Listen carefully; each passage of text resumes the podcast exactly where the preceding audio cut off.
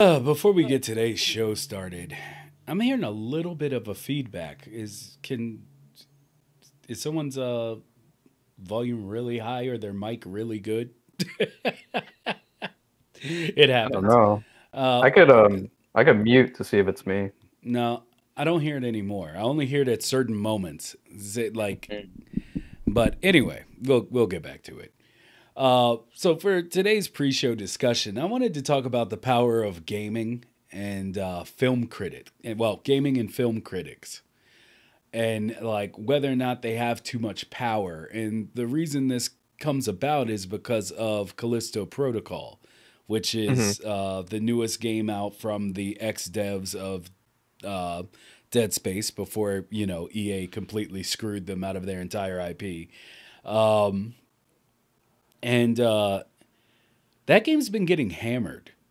Mhm. Now, as a person who doesn't play horror games, I've watched a lot of Callisto Protocol, and like GameSpot gave it like a five out of ten. Oof.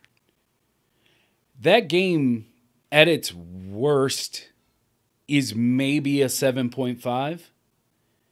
At worst, a seven. Like Yeah, at the it- absolute worst. like and and that's just if it was like me who doesn't like horror games. Mm. Like we're Yeah. playing it which is why i personally would never review it because it's just not my cup of tea. Of course i'm going to be like yo this is crap. I hate this. I hate the experience. I hate everything. I had 14 heart attacks in the first five minutes. Like I, i'm not you know th- so I, I just want to know do y'all do y'all think that gaming and film critics have too much power I'm gonna let that guest Hmm. go first. What do you think? Yeah, I mean, too much power is an interesting framing of the question. Do you mean like too much influence over the minds of the consumer and how they choose to play and what they choose to play, or I I would say power in the sense that if if reviewers and this is uh becoming a thing in gaming, it's been a thing in film forever, but you get the cert a certain wrong review from a highly touted or paid attention to reviewer and your movie will flop. Like it just will flop. And I feel like Callisto Protocol is probably doing really well right now as far as sales, but I think that it's also being hurt by the fact that like every reviewer, it feels like every reviewer, even now like YouTube reviewers, are all latching on to the key phrases of like IGN and GameSpot and like the bigger people where it's like they ha- they'll have a problem and now all of a sudden these people who you know it's almost as if like if you've listened to them long enough they're going against their own Mm. like wishes for gaming and like things that are different but now they're like oh I don't like the change. Like stuff like that. So it's like the power of a critic to affect how a uh, an intellectual property or a creation uh, of art is viewed by the rest of I guess your demographic whether it be gaming or people going to the theater. Yeah. So this is actually a pretty cool question because just some some quick background to my response. I have a master's in rhetoric and writing um, composition, which may sound irrelevant, but actually reviews are very much a piece of writing, and some of the same concepts you could apply to other pieces of writing you could ultimately apply to reviews. And the one concept I think everybody needs to keep in mind as an audience member who's consuming these reviews, and this goes for just anybody who plays games to people on YouTube who cover games and use those reviews to inform their coverage.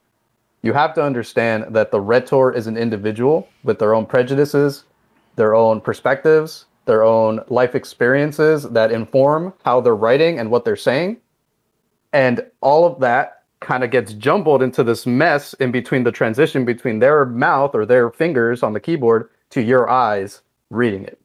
All not to say that you have to understand that certain people have different backgrounds which inform what they're saying. So, for example, if someone's writing about a horror game, yet they're part of an industry who idolizes AAA horror games, and doesn't necessarily pay too much attention to the more experiment experimental uh, traversing's of indie horror games that do a lot of things differently, they're mm. going to have a different perspective and a different review than someone who primarily works in indie games and prefers those type of games, right? So ultimately, if people are kind of over, kind of, I guess, putting these reviews on a certain pedestal, you have to interrogate why you're doing that.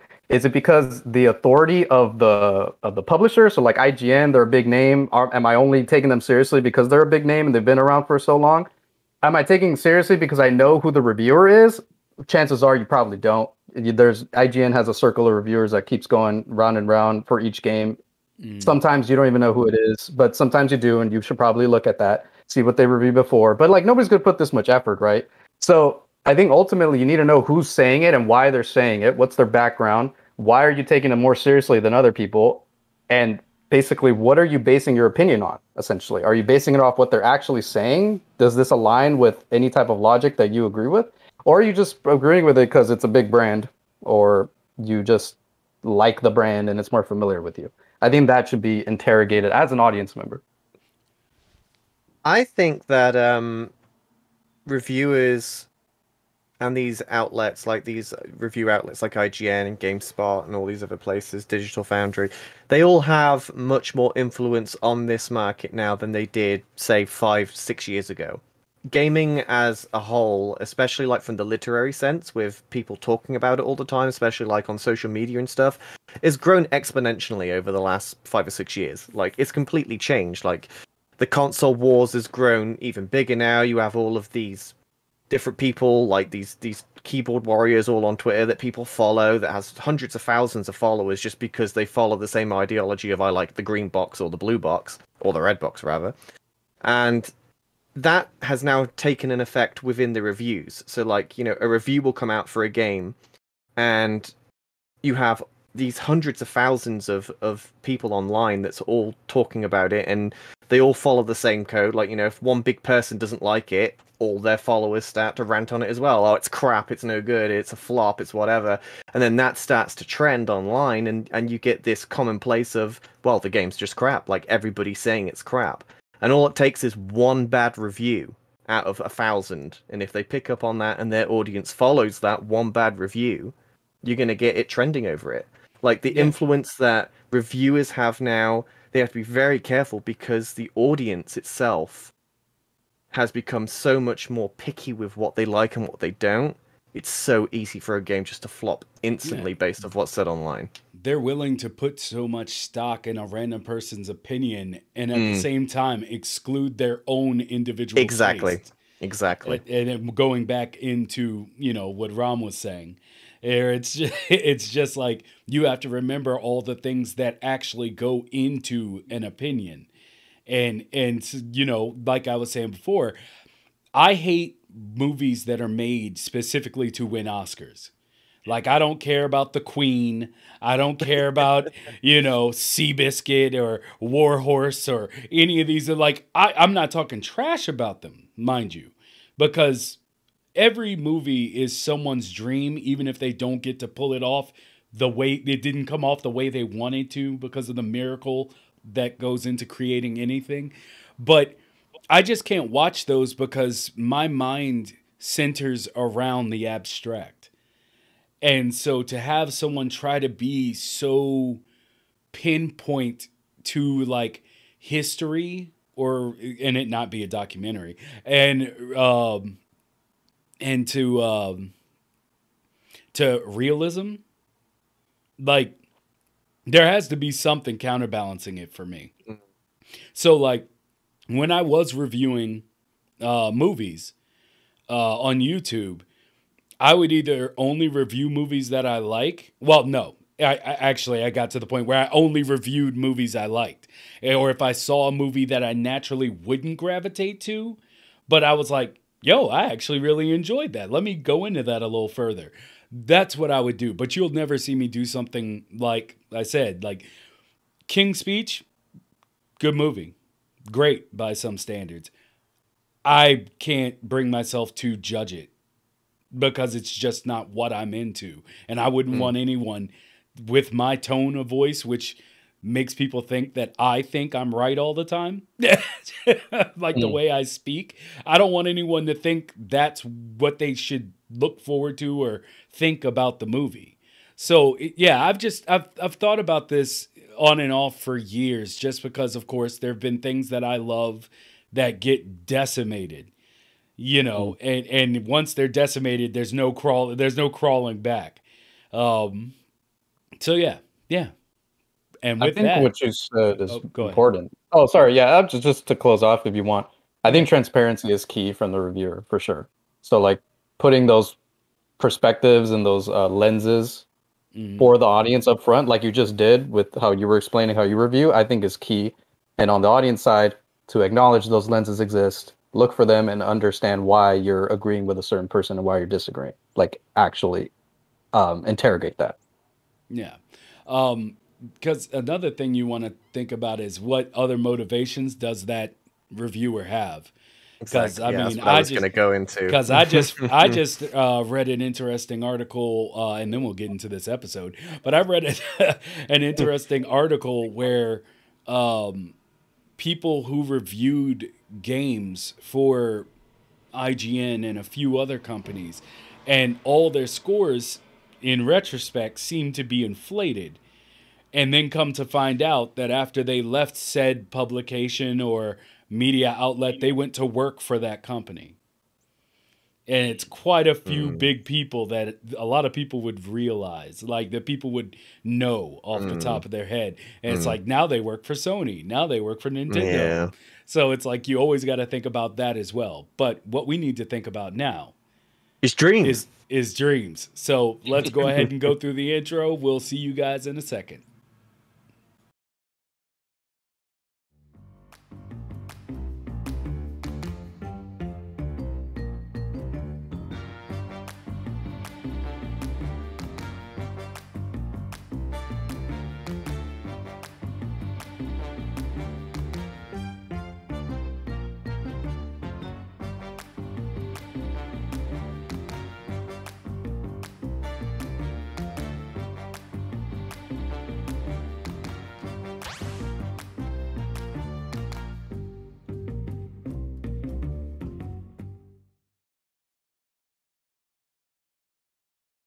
All right. So, welcome, welcome, welcome, everybody. It's been a long time coming, but we're one away, one away from the 100th episode. So, as always, I'm Mighty Vicious here with Jamie James, and today we're joined by Rom's Dreams, creator of Liminal, a highly touted horror game that even Martin Nebelong said was one of the scariest mm. experiences he's had on a console. Welcome, Rom, to the podcast. Yeah, thanks. Thanks for having me. All right. Well, I, I, I want to kick right off today. I, I, mean, I know it didn't sound like it because of the beginning uh, talk of the show. I almost got caught. I could have gone on another hour about. Oh yeah. You know, critics and my disdain for most of them. Uh, but while we have the reel going on, you know, for the viewers of the stream and the YouTube, give us your background. Who are you, my dude? Like that phrase. That's a big, uh, big phrase in liminal. Who are you? Yeah, good one. I don't think that was intentional, but you in an unintentionally referenced the game, which is funny. but um, yeah, I mean, I'm Ram. I mean, I live in Southern California. Been here for pretty much all my life. More specifically, grew up in East LA. Um, Mexican American, if you couldn't tell. Um, and yeah, I mean, I've I don't know. I've done a lot. I guess a lot of uh, a lot of schooling, unfortunately. Hate it by now.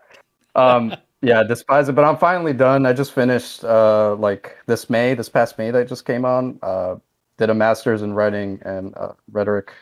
Uh, yeah, just it sucked. It was horrible. Um, a lot of that stuff, you know, those experiences that kind of I went through while doing that program informed Liminal because I was developing Liminal during that program. I think I started at the beginning of the program and I finished it just shortly after because um, I think uh, yeah, Liminal came out.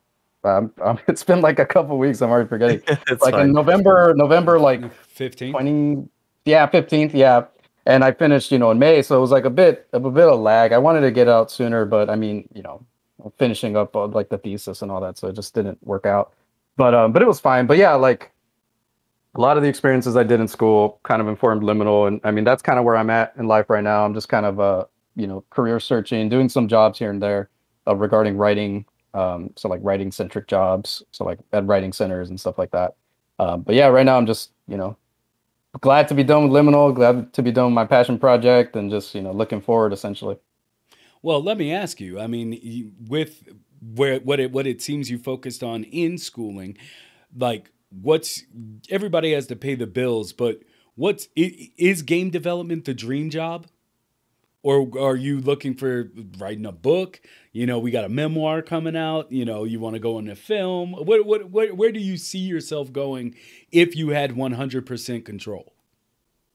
100% control. In other words, if I had like a fairy godmother, you know, at my shoulder, able to pull off a miracle, I'd, I, yeah, I'd want to do game development. You know, be a be a director of some sort after maybe some other experience uh, leading up to that. Um, but I mean, you know, coming back down to reality, being a bit more realistic. Um, I'd like to be a director of a writing a writing center for sure. That's like probably my my big goal here. Um, so I'm just doing some project management, or I'm trying to do some project management in the meantime, get some experience there because I already have enough experience with writing composition and all that. So just moving in that direction. But yeah, I would love to be love to be a game developer for sure. All right, all right. So I mean, instead of the gloss over, how would how how did you find dreams? Like, were you are you one of the people that came from the Little Big Planet era, the Tearaway, to you know all this stuff, or you saw it by accident and just happened upon dreams and was like, I can do this? It was um, a little bit by accident, but it was mostly through a streamer or a content creator, if you will. They're on YouTube too. Uh, I don't know if you heard of them. Far from subtle. Uh, video games awesome, all that stuff. Uh, mm-hmm. Yeah. Mm-hmm.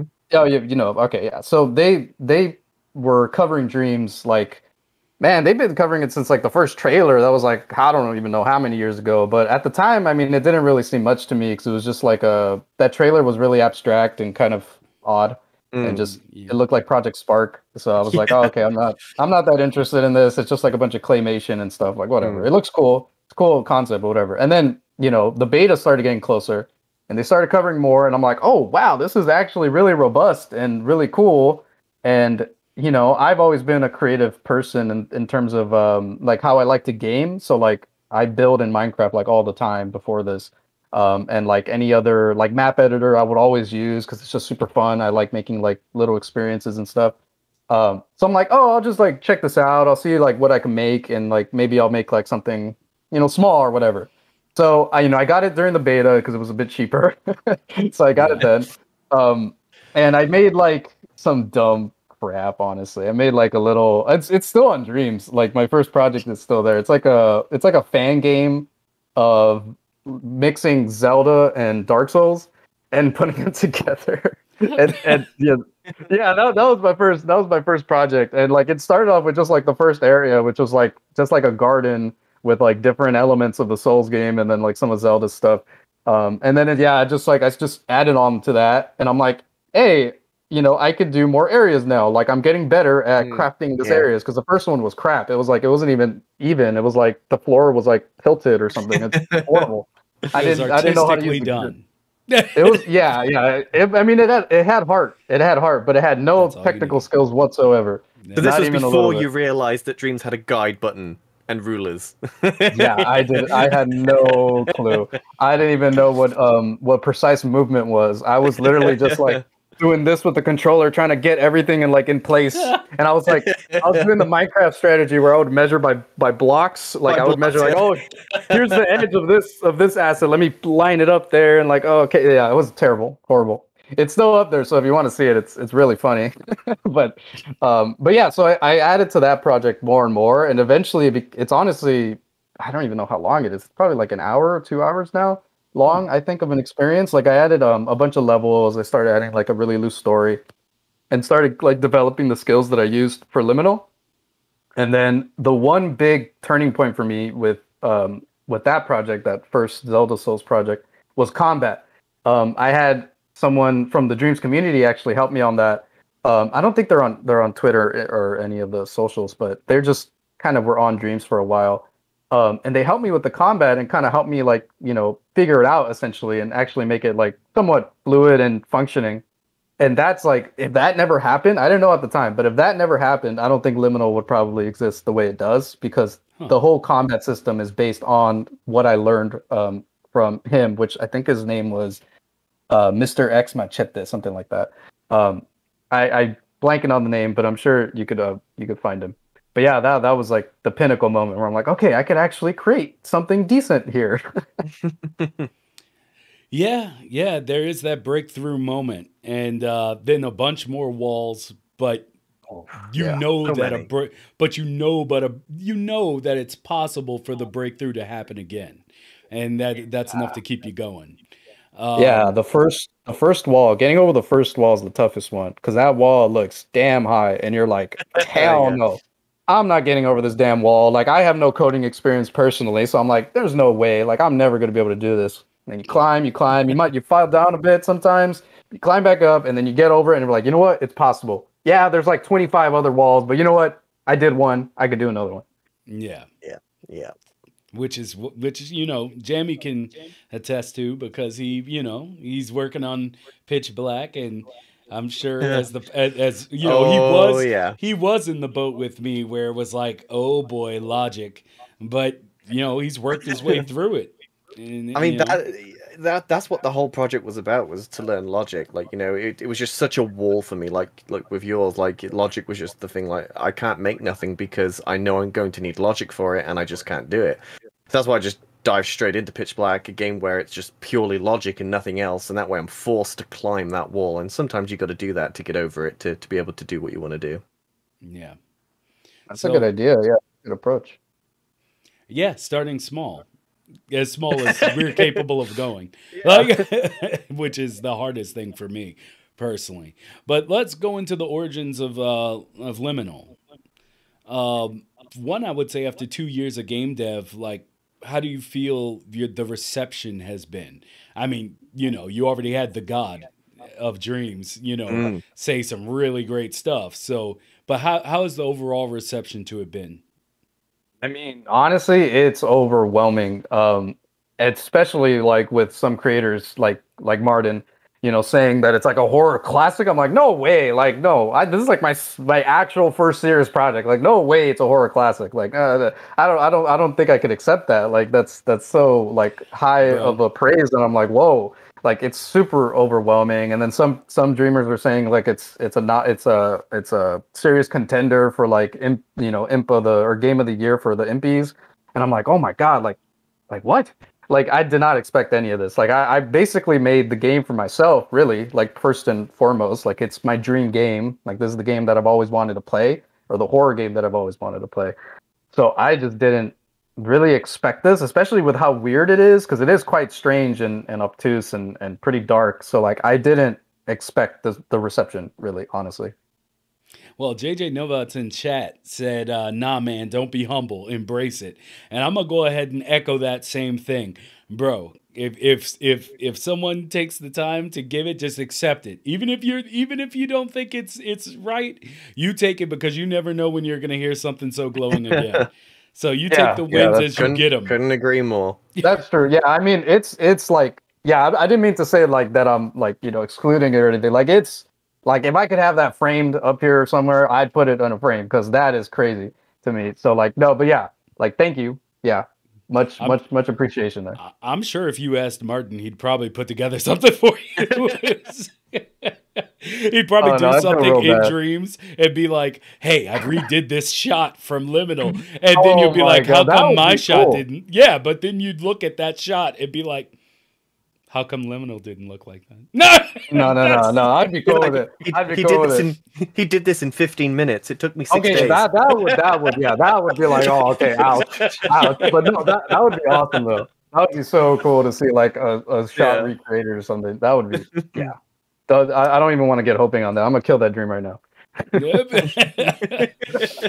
so yeah, so yeah, tell us about the two years of game dev. Like, you know, starting off with it, getting over the first hurdle, but where did this game come from?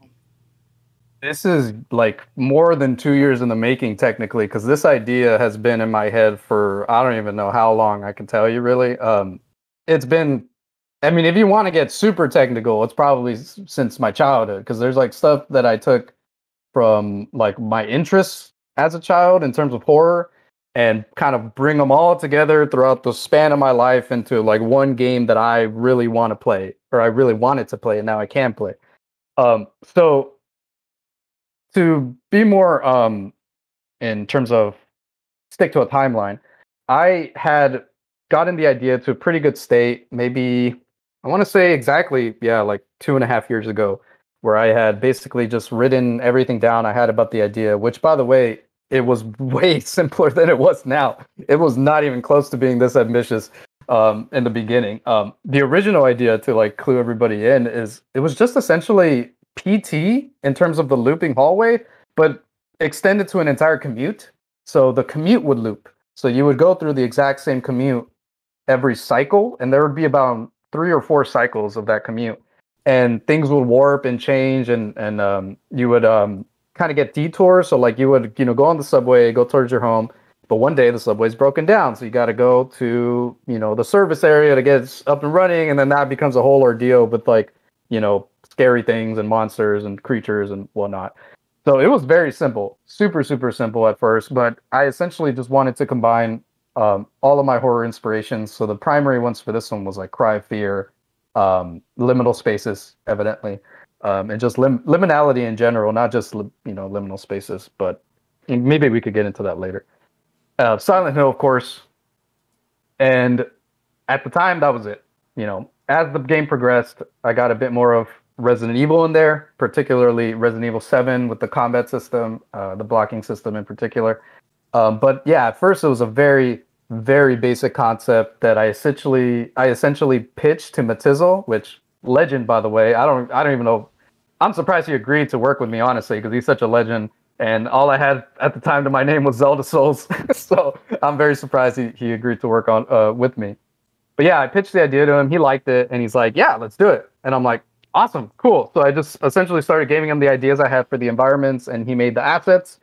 Um, and the assets are incredible. The game wouldn't exist without them. Genuinely, it just wouldn't exist. You know, I can't do them. So, hands down, the assets are like probably the most vital thing to the game, in my opinion. Um, so yeah, he made the assets. We started putting together, and he he did some environmental design as well. Uh, but we would kind of co- cooperatively uh, make the areas together, especially the, the earlier areas like the offices and, and whatnot.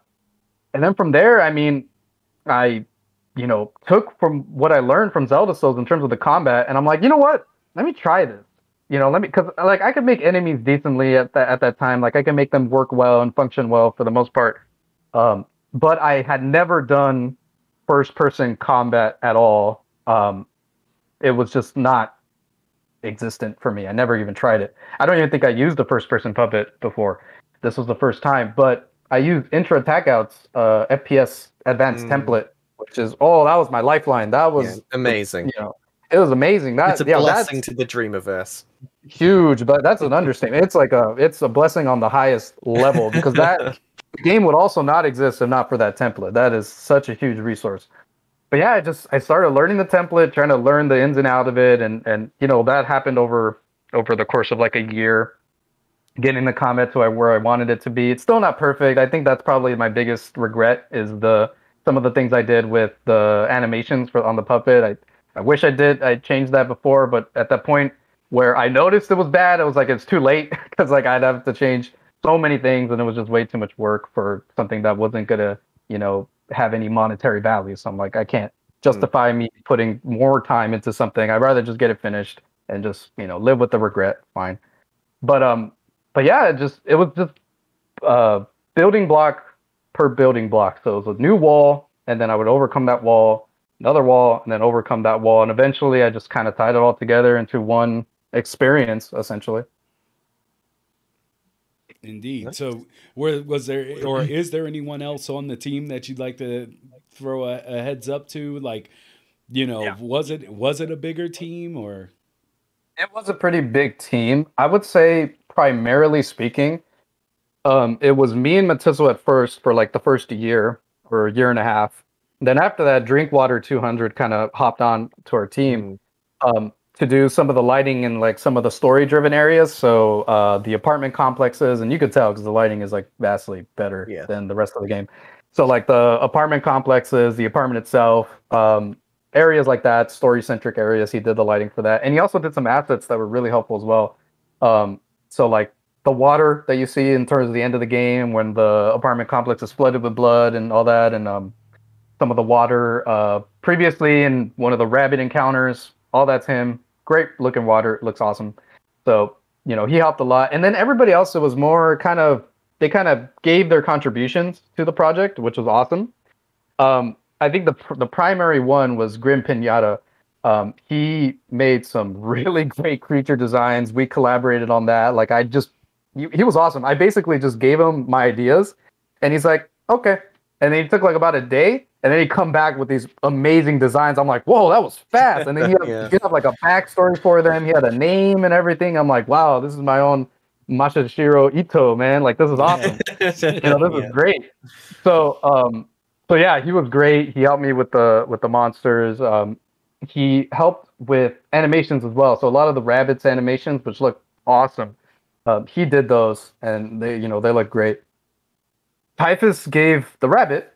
Um at first it was kind of more of a abstract very dreamlike purely just white rabbit that just looked um really cool. But I had actually changed it a bit with uh, the help of my friend, which we could talk about later. Um, you know, he he's not a dreamer at all. He doesn't know dreams at all. But he's he's just an artist, and you know, you know, we've known each each other since like high school. And I'm like, This one day is- I just asked him to play test. Oh yeah, sorry, go This ahead. is the no. This is the friend from the gig clip that she sent. Yeah, yeah, yeah. This is the friend from it's, the gig. it's yeah. funny that it came up because that clip is actually what's on right now. Oh, that's funny. Super He's coincidental. guitar. yeah, he's playing guitar. Yeah, he's the guitarist. Um, that's his band. Um, uh, yeah. So, but yeah, um, he, yeah, I just invited him one one day over over to my house and be like, hey, can you play test my game and just tell me what you think about the story? Like, help me make it, you know, make sense essentially. Because at the time it was very abstract, um, given my David Lynch inspirations. Um, it was, you know, pretty out there. So I'm like, hey, can you help me make the story make sense, right? And he's like, yeah, whatever. So he came, he played it, and he was like, yeah, he helped me with that regard. He helped me like kind of get the story a bit more direct and uh, concrete. But he also helped me with the rabbit because he's like, he's like, I like the rabbit, but I'm not scared enough. And I'm like, why? He's like, well, it just, you know, like it looks really cool, but I think it should match the other creatures, which are a bit more realistic. The other creatures are very unsettling because they look like a real face. It's very small. The details are very small, and it like it looks like a real person from a distance, which is mm. weird because this is a video game. Like there shouldn't be a weird like a real guy's face in there. So he's like, I'm like, all right. So we basically just made it more fleshy. We made the eyes smaller, and we just that- that's pretty, pretty much it. Like that's the two changes that we made. Um, and it, it I mean, it made a difference because like that thing before it, it felt kind of sadistic almost in in its character. Now it feels like I don't even know what it like emotionally confuses me even. like it's it's very disturbing that that creature, man. That that shit has given me nightmares, like 100, percent not even exaggeration. like I've had nightmares from playtesting that creature. Well, it was you you know you've done a good job of making a horror game if you, as the creator, are having nightmares about it. That's a checklist done. that it's part scary. is the only one. Yeah, that's the only part that scares me. Honestly, that I don't like playing that through that part. So what, while we're on the subject, like, what was the inspiration with the rabbit then? Like, is there an origin story of why you chose a rabbit for this, or like, what what's the story with that? Yeah, I mean it's it's kind of a, a weird origin story. So I was actually inspired greatly by a, a clip that I saw on Instagram because I, I follow a lot of like dark dark art and stuff and like mm-hmm. cool horror art and, and all that on, on Instagram.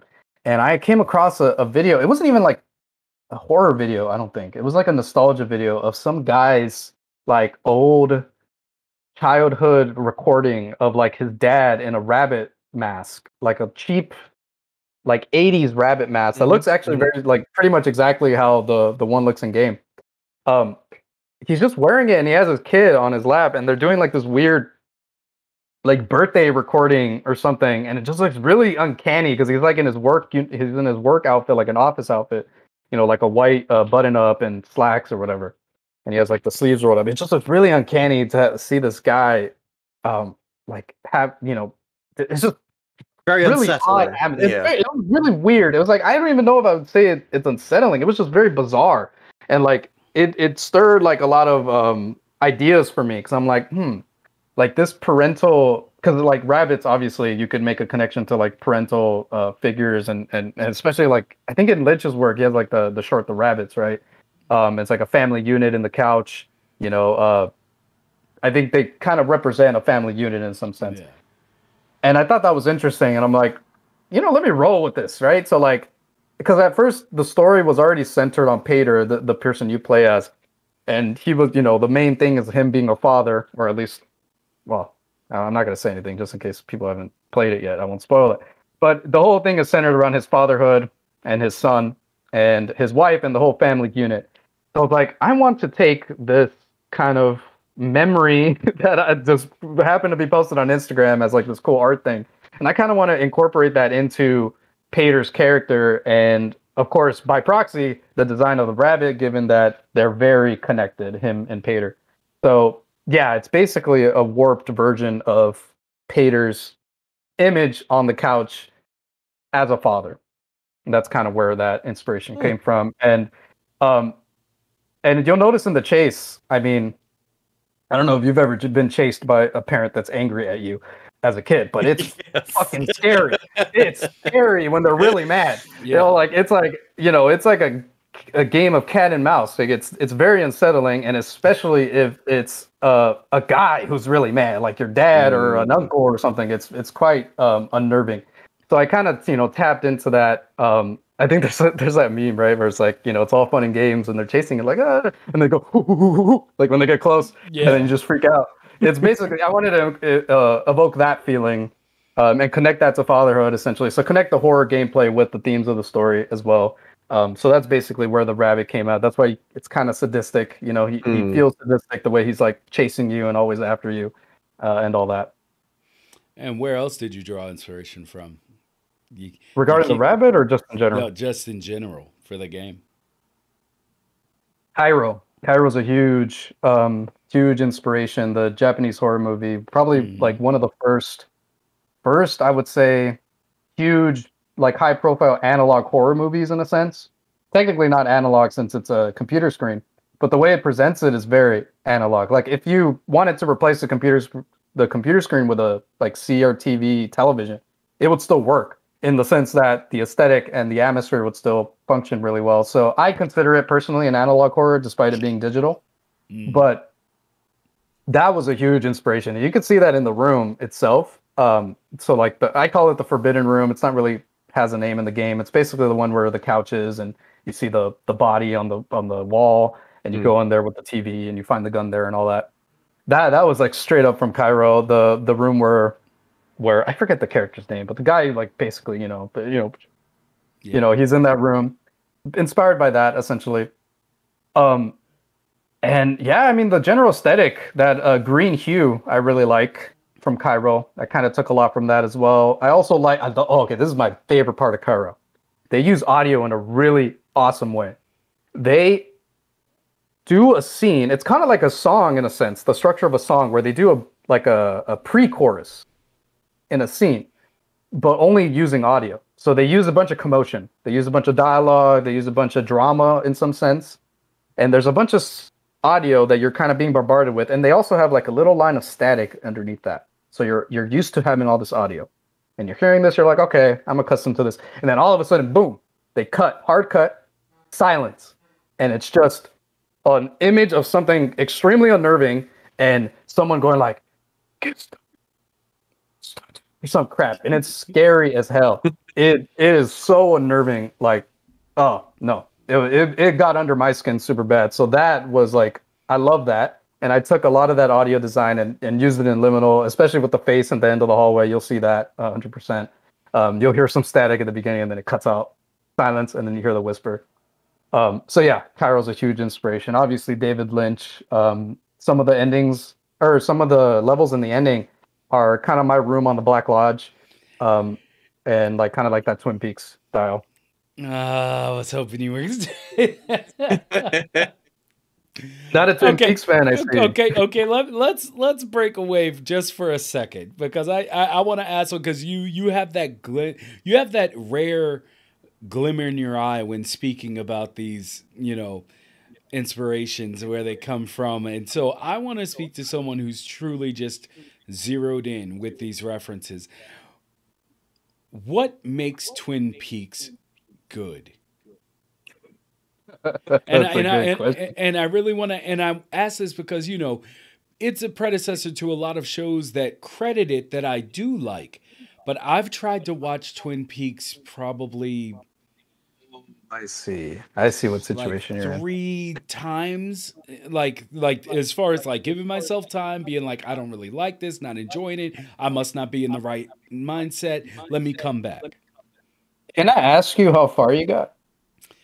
Uh, I believe I got five episodes in. Okay, the- that's why. That's what I think. That's why. So Does- does if I could, oh yeah, no, go ahead, go ahead. That- Finish your thought. because I have this thing. Because if you're about to tell me, like, oh, but if you don't make it to episode blah blah blah, it's just not going to make sense. Okay, okay. Mm. Because people who say that make me so mad. Because I'm, just- I'm just like you're That's not what I'm saying. excusing this time. That's Go not what ahead. I'll tell you. Go ahead. Here, this is what I'll tell you. It's fucking cheesy. it's cheesy. It's melodramatic. It's um if you're looking for like a modern serious show, it's crap. But here's a big but. A lot of that cheesiness and um if you will, melodramatic kind of drama show, mystery type stuff. It's it's quite intentional um, I'm not saying that it's necessarily like the most subversive genre you're ever going to see. Like, you're not going to come out at the end of the show and be like, "Oh, I see now why we did all that in the beginning seasons." Mm. The beginning seasons exist on their own. I think if you're not going to enjoy them, then that's fair. Like, you're not going to enjoy it. But I would say like they're very aware that it is melodramatic and it is drama. It's not necessarily a satire of the shows around that period, but it's more so using the genre of melodramatic shows and mysteries to subvert your expectations at the very end, which the ending is really fucking cool. It's really cool. If you you just owe it to yourself to skip if you want. If you don't if you're not enjoying the first seasons, just skip it all. Go to the last two episodes. Trust me, you're gonna want to watch it. Trust me. The last two episodes are really damn cool. Just visually. You don't even have to understand what's happening. It's just awesome. Um, but yeah, I mean, if you're not going to enjoy the first seasons, if you're not in- invested at that point, then you're probably going to have a really hard time reaching that point. So that's what I would say to you. Yeah. yeah. So I just, uh, I just, I, I've tried so often and I want to like it because I like a lot of things that were born of it. I just, every time I try to sit back and watch it, I just, I've run into a wall and I'm just like, I, th- this could, as you're telling me, like you are kind of saying it, but you're saying it a little differently, Mm. you know, but I'm it's saying like, if you're not going to like it, you're not going to like it On the end Yeah. of the day. I'm just saying you, like the ending is very different from the beginning, is what I'm basically telling it. Yeah. Yeah. Well, I don't know. I, I, we're getting close because I I just um, well, I wouldn't say just started, but I'm on a rewatch through X Files. Just as uh, something I could throw on every now and again, try to get through the whole what eleven seasons now, twelve seasons with the new ones that everyone hated. I can't wait to see those. But uh, yeah, I just keep trying to because as soon as you said David Lynch, I was like, oh no, we're about to we're because We're going into Twin Peaks territory. yeah, exactly. Like, it's, and, and you know, it does fit. Like with you know the visuals I've seen of Liminal, it does fit. But it's just, you know, you know, we were talking about Mulholland Drive or something. and, You know, I'd be right there with you. But as soon as I hear Twin Peaks, I just it's become that thing in my brain. So this, uh, we're in the midst of that time period where I'm taking my time away from it get rid of all my notions, take what I've learned so far from watching and be like, prepare yourself. Because I've watched a lot of stuff and I've watched a lot of crap. However, I say crap with quotes. You know, once again, as we were talking about, my opinion means nothing. Um, but it's just, I wanted to love it so much. and my my trouble with getting through it is like disheartening to me. But alas, alas, back, I back think to that- what we were going. I think that's everybody who watches the damn show. Honestly, it's a emotional roller coaster in terms of quality. it kind of goes up and down all over the damn place. Even as a fan, I'll say that. Like that's hundred percent true. Um, even as someone who liked the first season, the second season, ugh. Uh, ugh. Ugh. but um, yeah, ugh. but um, yeah. I mean, if if if Twin Peaks is not your your style, I will say I took other inspiration from like Eraserhead. I don't know if you're if you're a fan of that, but yeah, Yeah. definitely a lot of Eraserhead, which is funny because I actually never intended to reference Eraserhead. Um, but my you know the same friend, um, Liam Two Hands, as his, his stupid name goes, um, the guy who was playing guitar in the clip, um, yeah, he told me he's like, like, man, this is just a Eraserhead. I'm like, oh yeah, you're right. What the hell? Like I didn't even intend that. I'm like, man, it's probably like some weird subconscious, like, like, um, like, uh, I guess, spewing of like all these themes that I that I've mm. kind of consumed over the years. So that was Yeah. kind of cool. But yeah, not my intention to to copy Eraserhead there. Hey, hey, I'm sure that the person, uh, well, I'm sure that they'd be like, oh, if they ever saw the game, we'd be like, Mm. oh, that's for Monday. And they, they feel honored, you know? He was telling me to get Lynch to shout it out on his YouTube channel because he does like a daily weather report on his YouTube, and I think he was on um, Cal State Long Beach's like radio show the other day. He was like giving me the weather weather on the radio. It was like the most comical thing on the planet. I was laughing my ass off during that. So I was, I was, yeah, I'm gonna go go ask him to to shout out the game. Uh, if you don't mind me asking, as far as liminal goes, like, was there ever a version of the game where the where the uh, protagonist or main character didn't have a weapon? Yeah. So like when it was just a commute, there was no weapons at all. Yeah, co- combat was not a thing at all because I didn't know how to do it. Essentially, the the vision was always to have some type of, um, I guess you could say risk or danger because Mm. this is not even though it's called liminal, it's not a liminal space game in terms of genre. Um, because I don't know, and we could go on a whole rant about liminal space games, but I think liminal space games as a genre are actually they're cool. Don't get me wrong, I like them, but Mm-mm. they're very they define themselves by what they're not rather than what they are. So they take away aspects of a, an existing genre and then run with a more stripped down version of different genres. And I'll give a really quick example. Silent Hill 2. Take away the combat, take away the monsters. It's a liminal space game. You see how I only had to take away things to get there? Yeah. Mm. That's essentially what my premise is. So don't get me wrong, they're cool. I like them, but that that's not what liminal is as a genre. It's very much a survival horror game with a bit more of like a very chunky cinematic intro, basically. Okay. Well, I guess all that's left, you know, unless you have something else specifically we want to go into, uh, you know, we want to let you bask in the, uh, how would you say, the accomplishment of this. But we also have to know are there future plans? There, is there a follow up? Or, you know, is there a different idea you've been cooking since birth that you want to get out into dreams now that you have a little bit more of a grasp? Where where are we going in the future? Good question. Um, couple couple directions I can go. Um, first one that I think I'm probably pretty set on going. Um, probably sometime next year. Um, like maybe around the Impys, most likely, since I think Liminal has a fair shot of getting nominated for a couple things. Um, I wanted to do essentially like a DLC, if you will, for Liminal. Mhm. Mhm. Um, so nothing story wise. I think there's nowhere else to go in the story, in my personal opinion, that is interesting enough to warrant some type of sequel or even some type of story based DLC. I don't think it's really necessary. I think the story's pretty concluded as it is. Um, so I essentially just wanted to add extra modes. So I really wanted to do like a survival mode. Um, I also wanted to do some like hardcore difficulty settings. So I wanted to make uh, essentially like a hardcore mode for the for the campaign or the narrative. Mm. Um, because as it stands as a survival horror game, it's actually quite lenient. Uh, lenient. Um, that was mostly for accessibility in terms of players. Like I wanted everybody to get to the credits essentially, or at least most people to get to the credits. Um, if it was up to me, I'd make it a lot harder. It was harder before um, it released, but alas, you know, I gotta you know, I want people to experience it. So that's why I made that decision. But you know, as a compromise, I want to add that hard code, hard, hardcore difficulty setting um, for the hardcore gamers amongst Liminal's fan base.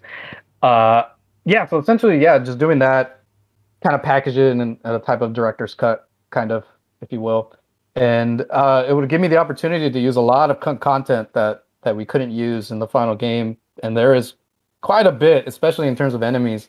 So really want to do that, get my hands on that. Regarding, oh yeah, go ahead. I would say just as an idea, just as an idea, because of what the what this form of of like from the imagery I'm getting of the game, uh, and you saying there's no real thoughts of expanding the story further. This reminds me, uh, in ways of have you have you ever seen Cloverfield?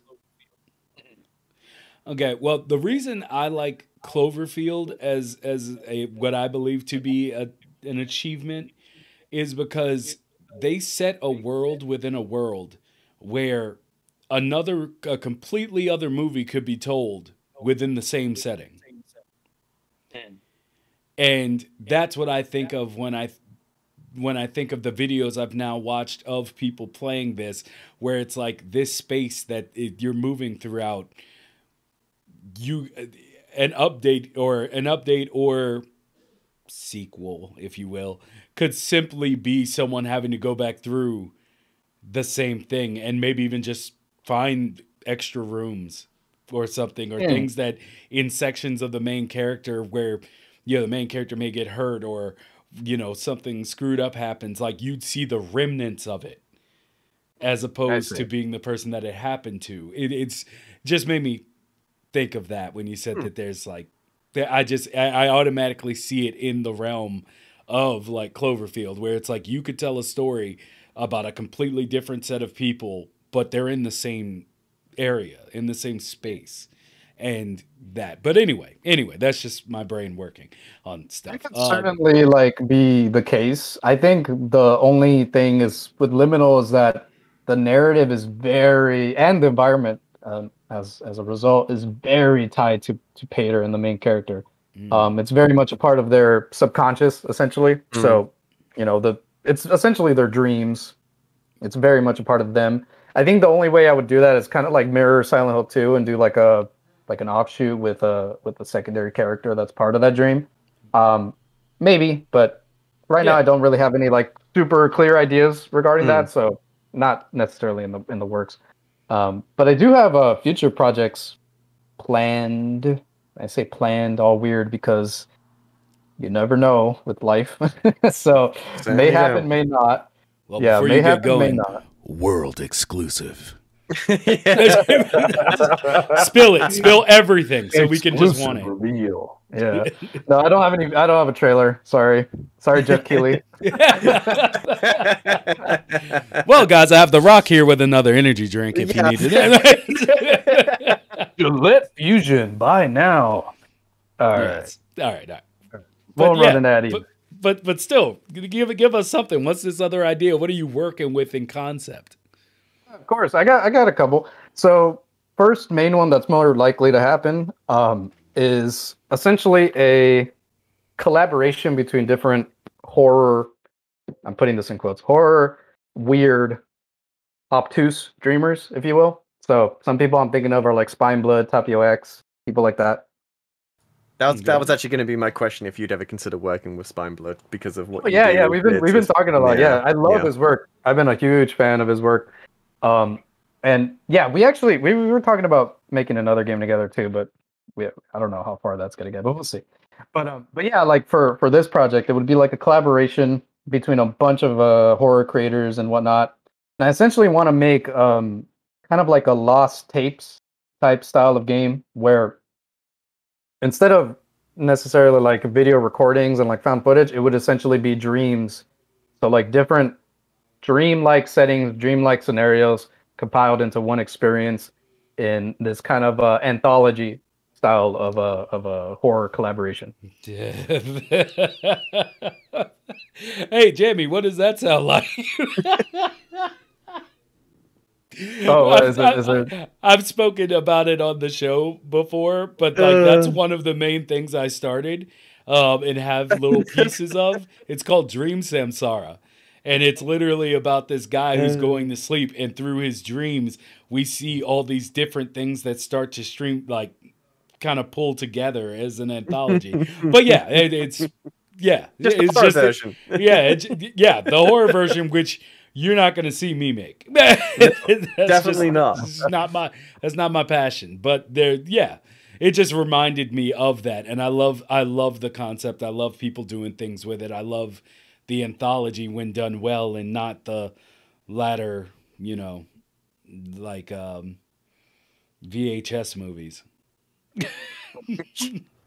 which make me so upset because the the idea is still great, but what what's being done now is it saddens me. It saddens me. No, yeah, I definitely, I definitely mirror that sentiment. Um, but regarding the other project I had in mind, I don't know if I'm gonna do this one in Dreams. I'll be honest, because it's quite, it's even more mature than Liminal, I would say. So I don't know if it will fly in terms of moderation. But essentially, kind of wanted to make a, a Hotline Miami inspired game, but in first person, and uh, kind of taking from the "You Were Never Really Here" movie, that style of vigil- vigilantism and this kind of interrogation of violence, uh, which Hotline Miami also does actually, and essentially putting that into like a psychological action, slightly horror game, stuff like that. But yeah, it would be it would be pretty brutal. I'll be honest, it would be pretty brutal and dark. So I don't know if it, it would uh, fly Well, on dreams. That that's a good question. If if this is sort of the route that you want to go, like 'cause it sounds like that that's where you want to sort of lead to is getting to that true horror experience that you know you could create and what you want to do, but you're kind of feeling restricted because of the moderation within Dreams. Would you ever have you ever considered moving to like a traditional engine to be able to create the true vision that you want to create without those worries of restrictions on moderation? That almost happened to Liminal. Yeah. So Did it? Right, during okay. so during the um I think it was DreamsCon, but not this one that just passed. It was the one before that. I actually the demo was already ready for Liminal. It, it actually released. I had released it back then. It's like about a year like a year ago or so. Or a little over now, year and a half ago. And I had submitted it for the um the uh DreamsCon for that year. And unfortunately it didn't get in. Um and I was like, "Oh, what what happened?" Cuz I like I I honestly kind of crunched for it, so I was like I was a little mad because I was like, man, Yeah. oh man, like I went through all this. I'm like, ah, what? Like, what the? So I was like, oh, I just reached out. I'm like, hey, wait, like, and it was a moderation issue. So there were some things that were kind of, in part, partly this is like definitely like my, uh, like a something that I didn't account for because because liminal story is very uh symbolic and it has a lot of imagery that I expect the audience to piece together themselves. I didn't really expect that there would be vastly different interpretations that would be taken as fact. So there was a hmm. lot of comparisons to like snuff films, stuff like that, and I'm like, oh, that's not what I'm trying to go for, like at all. Like, there's no, none of that. There's no, like, no, no, shut that down, because I'm like, that's not what I'm going for. But of course, like you know, the, it was kind of hard to say that without saying it literally in the actual piece of media. But I Yeah. it- because it was such a symbolic story, I really couldn't in that sense, or at least at that time, I thought I couldn't, and I was crunching. So, you know, whole cacophony of things. But yeah, essentially, just didn't get through, and I was like, oh man, like I like I'm gonna release this game, and like nobody's gonna see it. You know what I mean? Like it's Yeah, just gonna be kind of kind of there or whatever. But I kept trucking on, and you know, thankfully it worked out. But um, but yeah, it was 100 percent just considering like quitting, honestly, or just um Wow. even taking it somewhere else, um, and just you know being like, hey man, I'll put the demo out and that's it, and then I'll just take the rest of the idea and finish it elsewhere. Essentially, Uh, that was definitely a consideration because I'm like, well, like even though this is a game for myself, I do want people to experience it, and it's like it doesn't feel like honestly, I would rather it go out into the wild and get massacred by nature and just have it die on the road somewhere rather than it being put di- on the road intentionally to die if that makes sense Yeah, yeah, yeah. like i'd rather it just kind of let nature take its course essentially Y- y- even if it's going to get less players out there in nature you know outside of the dreams ecosystem I don't mind because as long as it's not, you know, being, I, as long as I don't feel the pressure to change it in order for it to live in that ecosystem. Yeah, yeah, yeah, yeah. That that's what's important to me. Do you have experience with traditional programs? This is no. my first going with game development in general. Yeah, I didn't know any piece of code or anything about anything, really. So it would be a whole learning experience to transition, which is fine. But I think the biggest hurdle for me transitioning is the lack of collaboration amongst uh, creators around mm. there. Like, don't get me wrong, I'm sure it exists, but it's very difficult in comparison to Dreams, where I could literally just be like, "Hey, I liked your creation. What you know, I'll you on PSN. Let's let's work together." You know mm. what I mean? Mm. Um, in other engines, I feel like it's going to be a bit harder. Don't know, I haven't tried it, so I can't really say, but that's what I'm anticipating. So let me ask you because it, this has come up quite a few times, and while we've never been able to get, uh, well, while we've never had follow up from uh, Typhus and and others who create more mature visual uh, pieces, is this something that you think Dreams needs to readdress? Hundred percent. Yeah. So I think I've seen people um, kind of suggest that there be a mature section in some way of moderation. I know. So like, I mean, here's the thing. I think ultimately, if it was up to MM, I think they'd be fine with it. But I don't think it's ultimately up to them. I think it's up to Sony hmm. because mm. the whole rating system is probably what's keeping them kind of shackled here. Mm. Um, and at that point, I can't speak on any of that. I have no experience with any of that. I have no insider knowledge or anything. I don't know exactly what needs to happen for that to change. I'm sure there's talks in MM regarding that. But I mean, I would be 100% in support of it because I think there's a lot of creative endeavors, a lot of creators that are going to be pushed away from that. And I don't like the excuse that limitations create creativity. Sure, they do. But if I shackle you and don't let you touch the controller, you're not going to make anything. So there's a limit to that and you have to define where that limit is and i think this is beyond that limit i think moderating these type of creations to this extent is beyond that limit and i think is constricting creativity more than it is uh, giving way towards limitations through creativity or creativity through limitations if that hmm. makes sense hmm.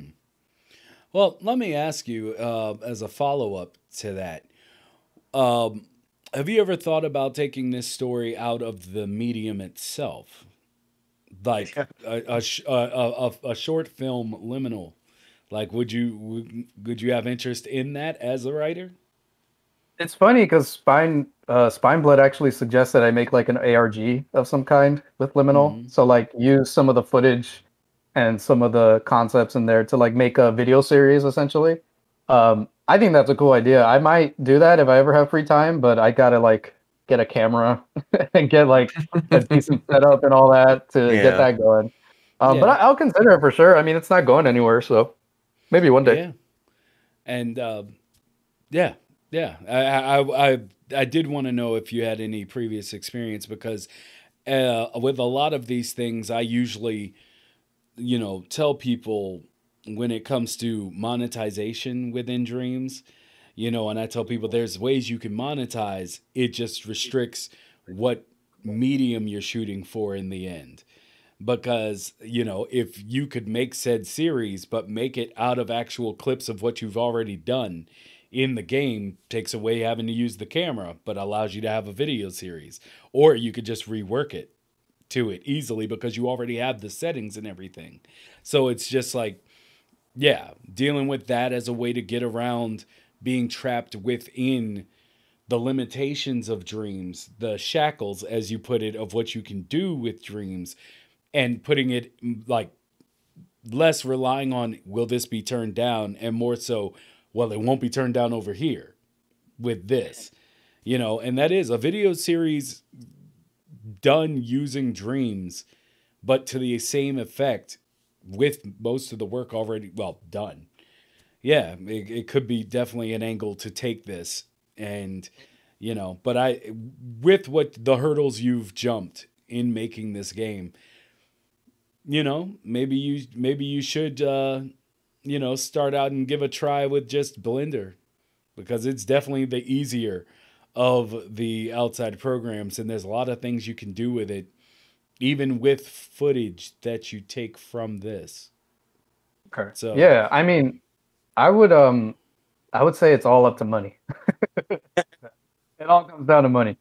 So uh, I don't really have a PC that could probably do anything right now. So got to save up for that and all that. Definitely considering it though, and for sure with the with the video series, I think if I wanted to make it, the ideas that I had would probably um, involve some angle of live action, at least a little bit, Mm. that I wanted to uh, explore um, regarding, uh, especially if I'm going to make it an ARG. I think I want to do something like that. Mm. Um, so yeah, I mean, just gotta save up, then I'll I'll start creating some more stuff. Yeah. Yaffer says in chat, where should the line be for mature content so that Dreams doesn't get a change in rating past teen? When an age gate work for mature content? I'll, I'll, Oh. let you take that. So I mean, yeah, I mean, I think the line that's set right now is actually pretty well in the limitations of not exceeding the teen rating, which I think that should be moved first and foremost. But you know, within the limitations of that, I think the you know what MM has been doing so far in terms of my experience has been okay because liminal is very like I think it's at the edge of that line. It's like one step from falling over um, Hmm. and being into the whole like getting moderated and, and whatnot. Um, so I think where it's at now with liminal is good because I I was able to go and explore some very dark themes and dark um, um, realities within liminal that I don't think if I didn't clear up previously, um, I don't think they would have flied necessarily. So I'm very grateful that I was able to reach out to MM and basically be like, "Hey, is this okay? Is this okay? You know, is this okay?" And they're like, "Yeah, that's okay. Can you can you give a warning here?" And like, "Oh, I'm like, yeah, sure." And that was fine. That was good to me. Um, I wish that was maybe part of the publishing process rather than me having to like reach out personally. Mm. Um, I wish maybe there was some way of doing that within Dreams itself rather than having to go through like Twitter and whatnot. But I Mm. am very grateful that it did happen and it did work out. And I think the line as it exists now within these, what I uh, what I presume to be larger limitations of Sony, I think it's okay where it is now.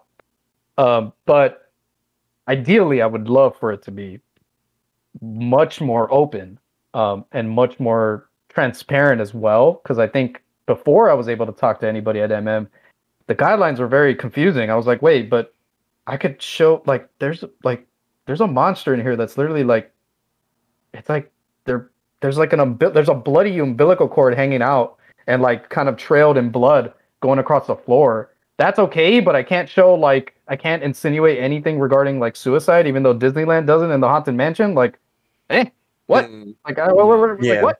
You know, like it's really confusing. I'm like, how, what, where's what's what's okay and what's not? You know. So Yeah, I think that should be transparent as well.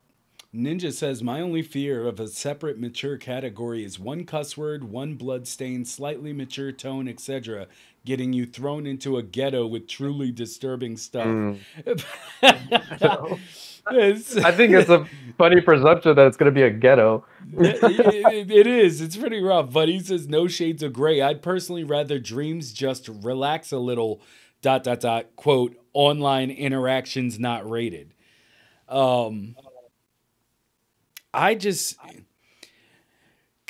most movies now, unless they're like super disturbing horror movies, can fit in the PG thirteen rating.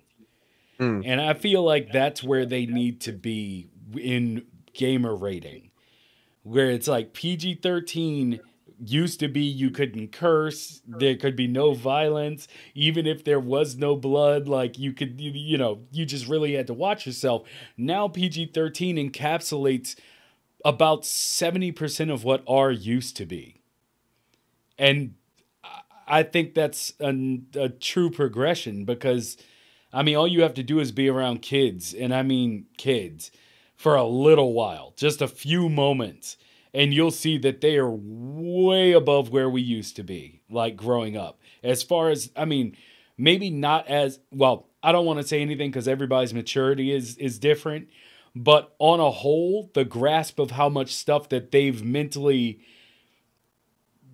i guess calculated is a lot Mm. more than what we had growing Yeah, up yeah, yeah. so it's like it makes sense that okay, well, while coming out of the 80s, people were a little afraid of, of gore being too much.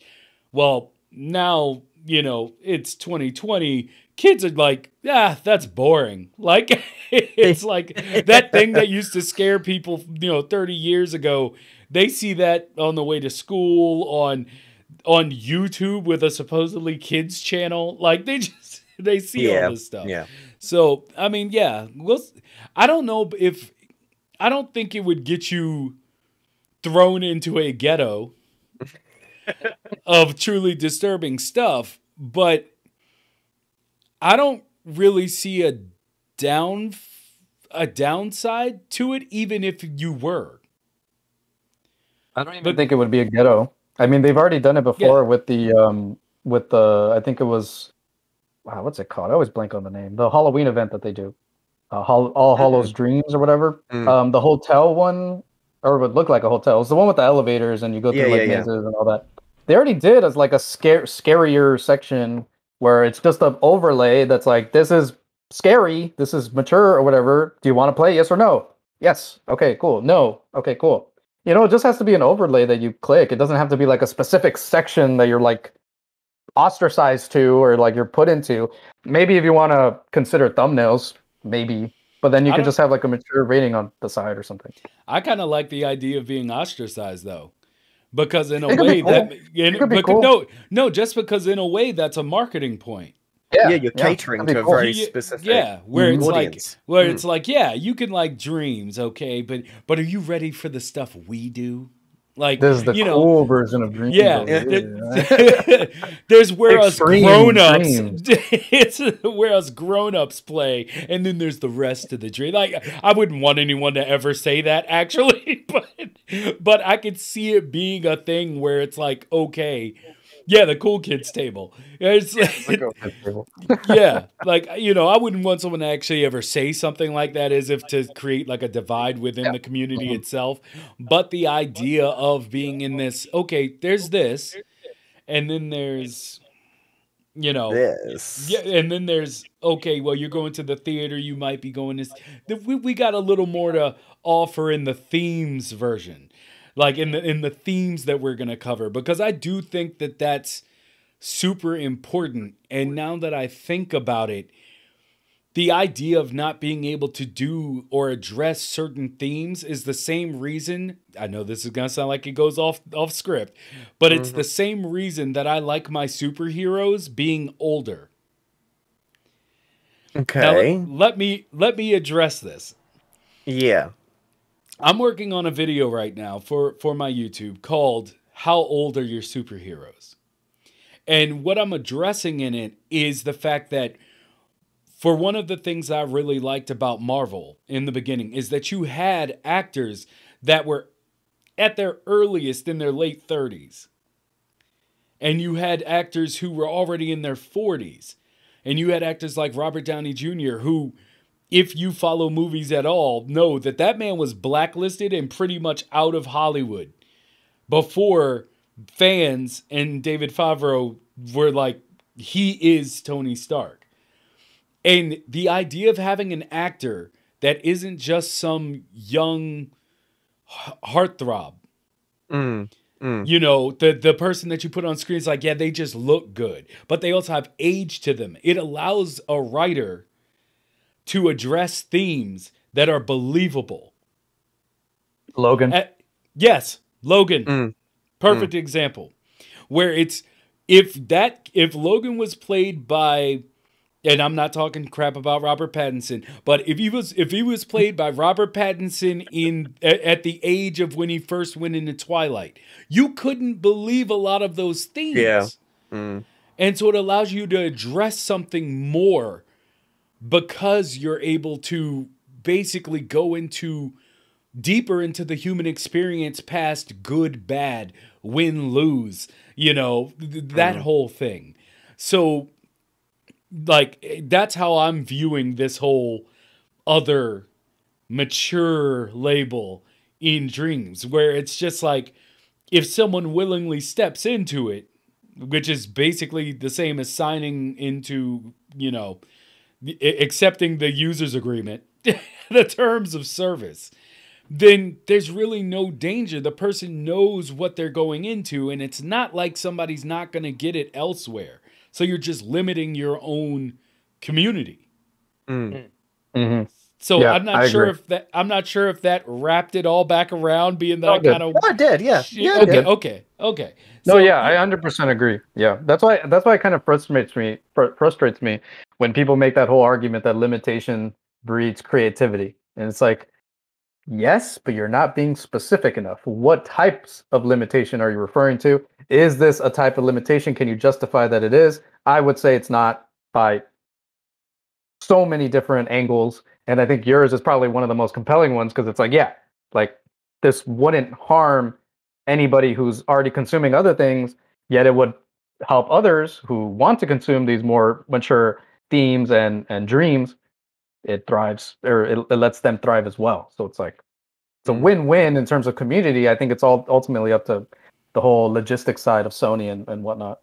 Yeah, because I mean, that some of the rage that I've seen because of this limitation on certain people and what they want to address, I, I think it's something that does need to be addressed. Like they need to address it sooner than later, in my opinion. Yeah, okay. yeah. Um, but you know, they have a whole bunch of other stuff to deal with right now too. So yeah, they got the the big the big two, right? Multiplayer and exportation. That's the big Oh two. god, they are the big two, aren't they?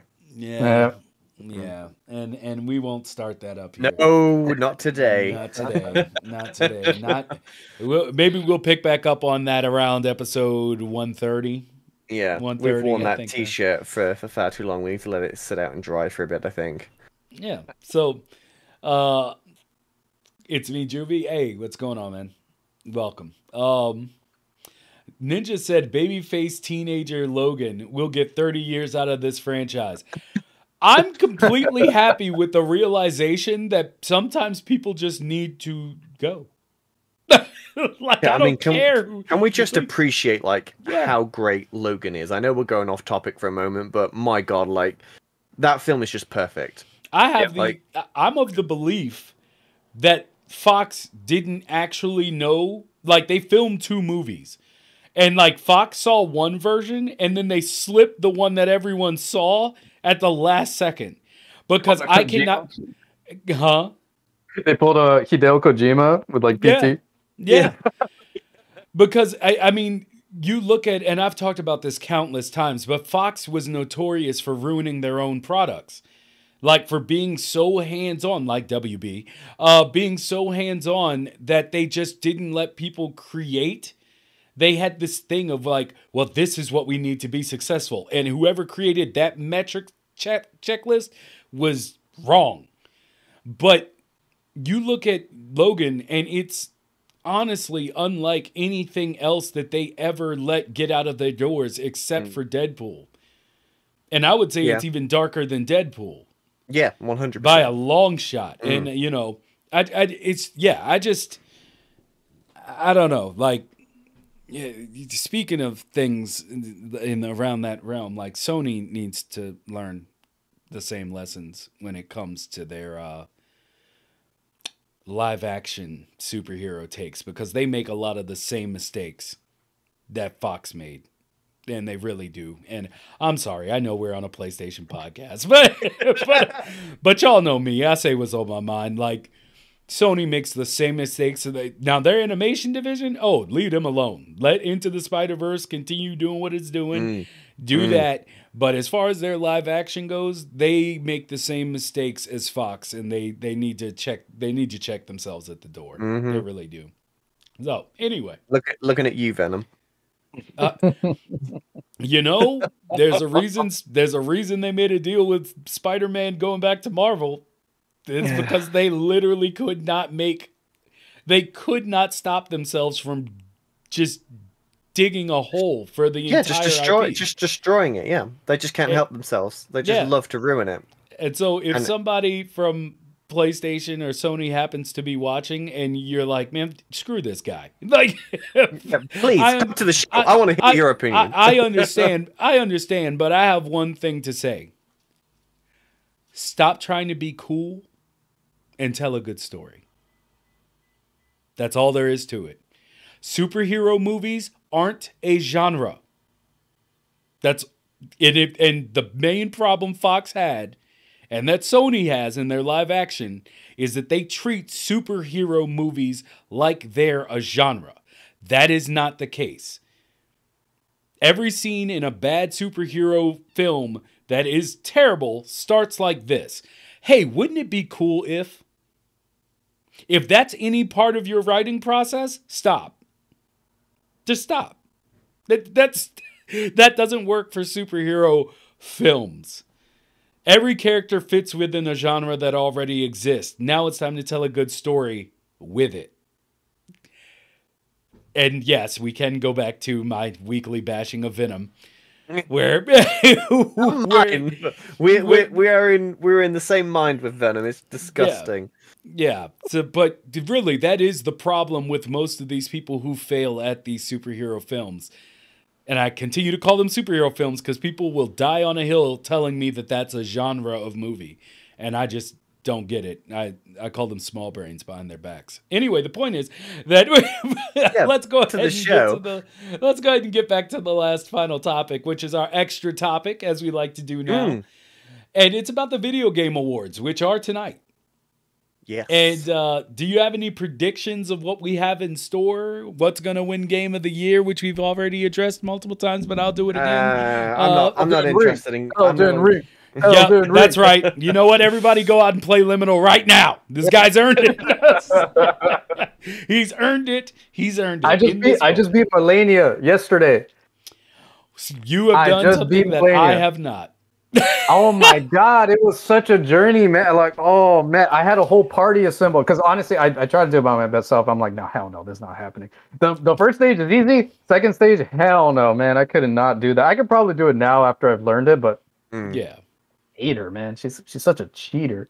But whatever.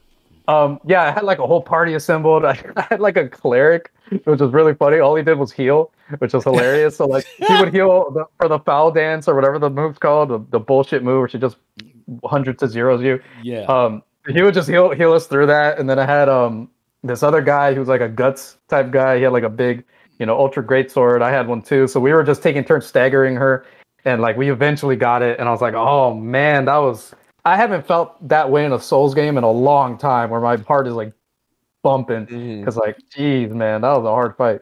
I always tell people the most underrated aspect of Elden Ring is the fact that you can have co-op. Mm. It, it I really wish it was seamless. Something... I wish I, it was seamless. Uh, I wish. Well, that's the thing, you know, and and and maybe it's just the games that I've chosen, but I don't want this to be taken the wrong way. Games that are developed in the East seem to always have a convoluted matchmaking system. Mm. You know, I always go back to Monster Hunter World. Like, whoever came up with the rules for how that co op worked should be shot in the face. and figuratively, figuratively. Fig- maybe, maybe. No, I'm just no. It, it's simply like. Are you guys familiar with how it worked? No, I don't know. Okay, this I, is I, how I, it. Yeah, this yeah. is this is how it worked. You could play with a friend, but you could only play with a friend if the mission that you were currently doing didn't have a cutscene or had a cutscene that the other person had already seen. But oh if the God. but if the mission had a cutscene in the middle of the mission where there's a cutscene, the person couldn't join until after that cutscene was gotten to. this is no okay, point. There's just no I might point. be I might be taking back my statement on the figuratively. It's it's pretty annoying when all you want to do is run around this world and hunt dinosaurs with your friend. Now, as you get past the campaign and you get into the end game, which is just a free for all punch monsters in the face, then yeah, you can you know you can run around freely with your friends. But that going through that first section where it's just like, oh yeah, man, come in and come on in the game. It says I can't. Oh, it must be a cutscene. Let me get through the cutscene. I still can't. crap, I got to take this monster by myself. so then you start beating up the monster, and then another monster comes in, and it's a cutscene. It's like, can you come in yet? No, no, I can't come in yet. Okay, let me keep going. That that is Just kills the vibe. yeah, it kills really it. does. If Mm. all you wanted to do was jump in and play with a friend, who why do you make people jump through such hoops? My biggest problem with the with the Elden Ring uh co-op is the fact that playing with your friends means being invaded by sweats. Being invaded by sweaty, sweaty blood build boys, or or or uh, I actually don't mind. Yeah, I don't mind that as much. I do. You know why? Because every time someone jumps into my game and I'm playing with a friend, they run away. That's why I hate it. away? no, no, no. The person who Oh, invaded to fight Oh, runs funny. away. I've actually, actually chased someone around my game for 40 minutes. No. oh no. all and when he joined i was in front of the door that i wanted to go into to Oh, continue yeah. my game. So i'm like yo instead of going on and continuing this game that is a masterpiece i'm stuck chasing this dude literally around the lands between because he jumped into it. Like you'd think he'd be like oh well he has two or you know three people here doing whatever. Maybe i'll just find somebody else. I'll disconnect. No they make you chase them around so now That's, when that's what I'm saying. Yeah, like it should be seamless. You should be able to walk through the door and get the hell out, and then you get kicked out. You know what I mean? Yeah. That's my criticism. Like I'm, I'm okay with invasions. It's just like, why are there fog walls every damn time someone else is in my game? Like I could see the area, we could walk there. Let me go there. You know what I mean? Mm. Like that's the most infuriating. Like I can't go to Jarburg with my homie, bro. Like what the hell? I have to go I down can't there. go to Jarburg then- with- Yeah, like I want to visit Jarburg. I want to I want to chill with the jars with my homie, and I have to go down myself, summon, get them in there. I don't even think you can summon there. Actually, now that I think No, about it, so they don't even think let you. They don't even let you, man. Nah, nah, nah. And then there's Not the it. and then there's the uh uh well Yoffer said, Oh my god, I hate that. I just want to play with a friend. Yeah, me too, man. Uh it's probably a level balance thing, but still be- it's the way they do it, because this is the other thing they do. If you've beaten all the bosses in a specific area, you can no longer summon friends there. Oh, I didn't even know that. I didn't even know that. Yeah. Huh. That's crazy. So if you beat the area boss, you can't summon there anymore. And I mean, that's there must one be a the, reason for that- that, though. Surely. Well, like the primary purpose for summoning, to, in their eyes, is to beat the boss. But like, I don't think that's what it is anymore. This is modern gaming. That's not the Mm. case. It's not Dark Souls One. It's not Dark Souls yeah. One. Yeah. Which is why you can't drop high level items for noobs to pick up because then they'll tr- thrash everything in their world. Yeah, like, well, no, you can still drop things. Yeah, you can still drop. It. Yeah, you can still drop weapons and and um like clothes and shields and stuff. You know, whether or not they'll be able to wield it properly, that's something different. But There's already a system for that to keep them from using it. You have to level up. Yeah. So, anyway, I think that might be what he was saying. Uh, But anyway, yeah. So, What do you we're- expect then at the Game Awards? Like, what do you expect? Any big reveals like that you didn't think would happen, or like shock be bored. announcements? Yeah. Um, I think there's going to be a lot of announcements, a lot of cool announcements. You know, we already know pretty much that.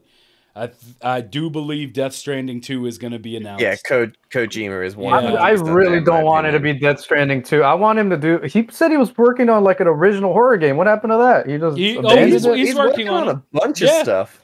but I that's want the it to thing. be that. I don't want But- Death Stranding two. but- Death Stranding one was good. I don't think it needs a sequel. His I- I- team. I- I think it's going to be an offshoot. I think it's going to Oh, be like offshoot. a. I think it's going to be like a, s- a side story built off of Fragile.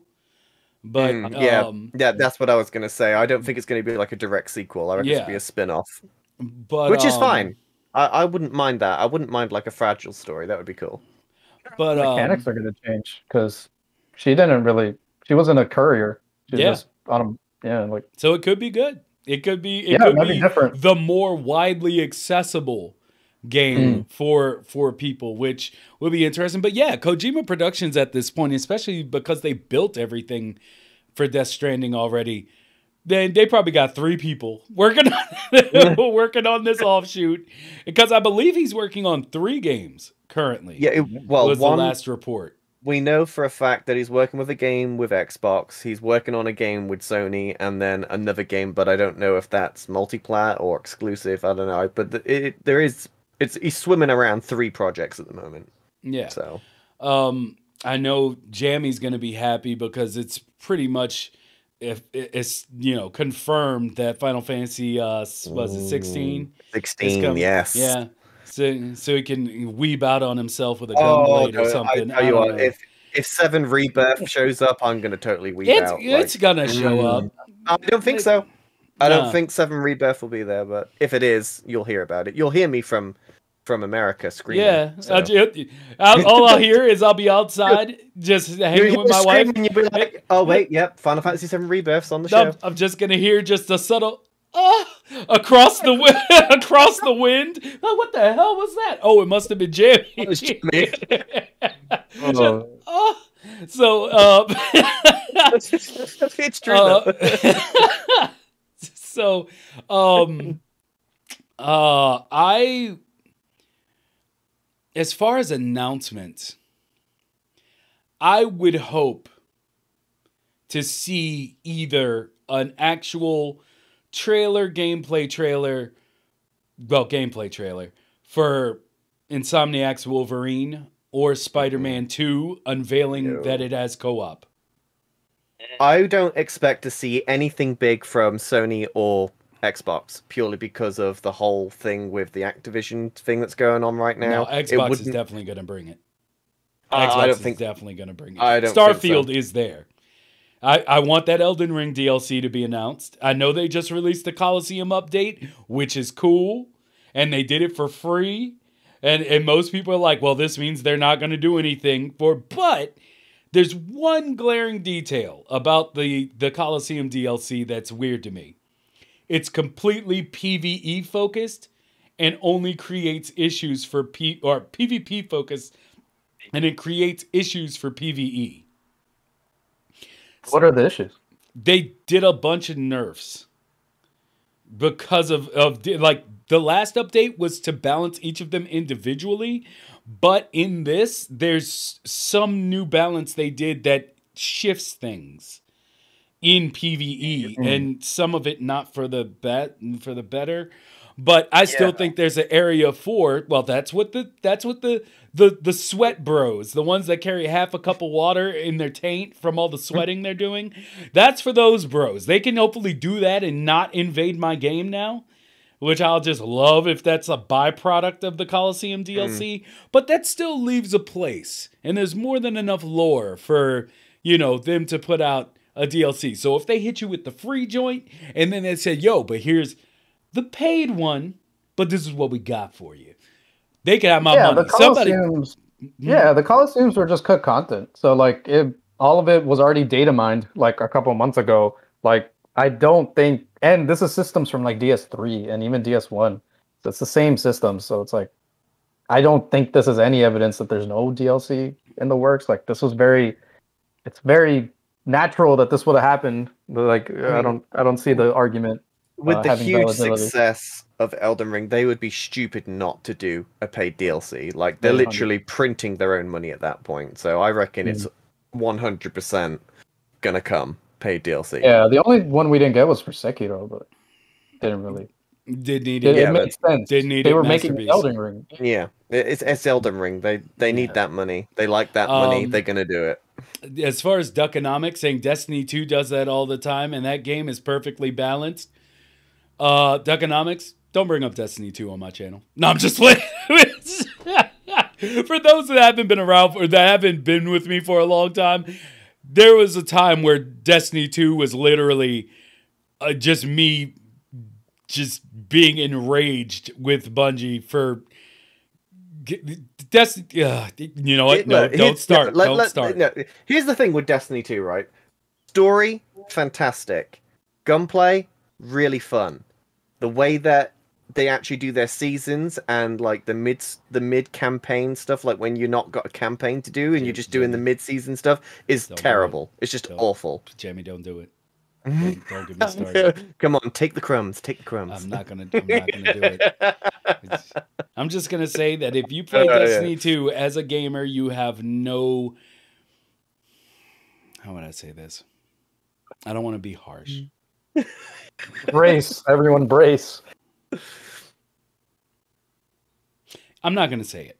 I'm just not. I'm just not. Gonna, I'm just not. I'm just not gonna say it because I. I just because you're egging me and you're getting me upset, and I'm just. I'm not gonna fall We'll for leave it. it. We'll leave it. I'm We'll leave it. it. Let's leave it. But um, I'm not above it. But I. So I how just. about that Halo Five, guys? I'm sorry. What? How was that? That what? What about that Halo Five, guys? Oh my god, that's another sore spot. Halo in general is now a sore spot. It's just, Yeah. I just. Oh come on, we're torturing him now. Let's leave him be. We're torturing him. He's gonna pop Quick, what's soon. another series? What's He's another series that's gone down the gutter that he was a fan previously? You know what oh, I have, Oh. what I don't have high hopes for, but I do hope is coming. You know what? It plays into the video game awards. I would like to see them announce and actually show Splinter Cell. I don't think they're going to, No, but that's they're- something that I would be pleasantly surprised to see Haven't they with like, hopes gone that back it could the, be good. Haven't they gone back to the drawing board with that? No, they just unveiled like two weeks ago that they are working on one, and they released like art, like concept art for what they're the direction they're moving in. But you know the uh, what was it called? Bl- dark Dark Echelon or Black Echelon, Black something that that uh, Splinter Cell game is still by far one of the most entertaining co-op experiences you can have. And I just want to see more co-op as I've constantly complained about in gaming. I don't care about multiplayer personally. I just want online co-op. An actual campaign that's been specifically crafted to tell a story at high fidelity, but I get to play it with my friend. That's all I want gaming. And you just Gaming. because it really outside outside of certain people doing it you know eh, that's why outside of certain people doing it us getting like it takes two every now and again Mm. like the fact that people are creating these super sprawling i've complained about it enough. You guys know what i'm gonna say. Like you create these super sprawling worlds and it's like no one at the table literally says oh hey we spent all this time doing all of this uh you know making this game look so beautiful and the world so expansive. What if we didn't make the player run across it alone like like that's it's just Less money. That's what it is. see but it but it yeah, yeah. you mean less Not as money much to implement as- to implement Not the as- control okay. Exactly. Well, it would make more money to be online, is the thing, because you could sell battle passes, et cetera, et cetera, et cetera, et cetera, et cetera. Yeah, and I, I'm just not a fan of that. As a matter of fact, that's a surefire Yeah, way for me to not buy your game. Mm. Like it's it's EA as you know, really it's EA, Activision, Ubisoft. They haven't gotten my money in like eight years now, and it's because it's like, yo, if you're going to do these things, then you need to put out a higher quality game. Like you just need to put out a high quality, and they're constant. So you, so you haven't played Jedi? I did not pay it. I did not pay for it. Oh, okay. It was- but you It, played wa- it. it was lent to me Okay. because because I don't I don't give them money. And the only exception to this was the newest Call of Duty, which we talked about Hmm. because a friend literally pulled the friend card on me and was like, "You don't play games with me." To which I said, I, "It's not my fault. No one makes co-op games anymore." But he pulled the friend card on me, and we had that whole thing. I, you know, I put the poll up on whether or not I should mm-hmm. actually get the game, and ultimately, I swallowed my pride and decided to be there for a friend. But that's the only reason Activision has gotten any of my money, and that's one seventy dollars. And that same friend was like, "Oh man, get the battle pass." No. they got seventy dollars. What I get for seventy dollars, we'll see. I'm not giving you more money. I'm not. I hate it. I hate everything. Anyway, the point. All so yeah, is is there anything else that you'd want to go over before we close this out, Rom? I mean, thanks everybody for the support, man. It's been incredible. It's been insane. I'm glad everybody or most people are enjoying the game. It's definitely close to my heart, so it, it means like the world to me to see people like praise it and you know see people that are fans of it. That's like insane to me. So Yeah. thanks so much, and thank you guys for having me on the show. Like Oh, that, no this was awesome. I'm Yeah, glad- this was hey, awesome. you had fun. You had fun. Yeah, hundred percent. Mission Okay. successful then. Yeah, that's what that's all I need to hear. That's all I need to hear. As I told you, I have this thing where I just always think I'm boring people. I just always do. Um, but uh, with that, make sure if you haven't played Liminal yet, log into Dreams, play Liminal, at least put it on the play later list, and make sure it's the first thing you see when you sign in and go into the Dream search. Okay, so there, you know, get that done. Play Liminal. Go ahead, and hit them up on at Rom's Dreams on on Twitter. Let them know your thoughts. Tell. Tell them everything. If you if you if you if you liked it, if you didn't like it, but have a suggestion as to what could go be better, that's All good too. Constructive. Because if you Yeah. approach my boy on a negative tip and I hear about it, I'm coming at you in not so polite a way. So keep it real. All right. Y'all ain't gonna be talking bad to my boy out here. Anyway. Anyway, I digress. Play liminal, show love, and force his hand into making uh moving up his timetable.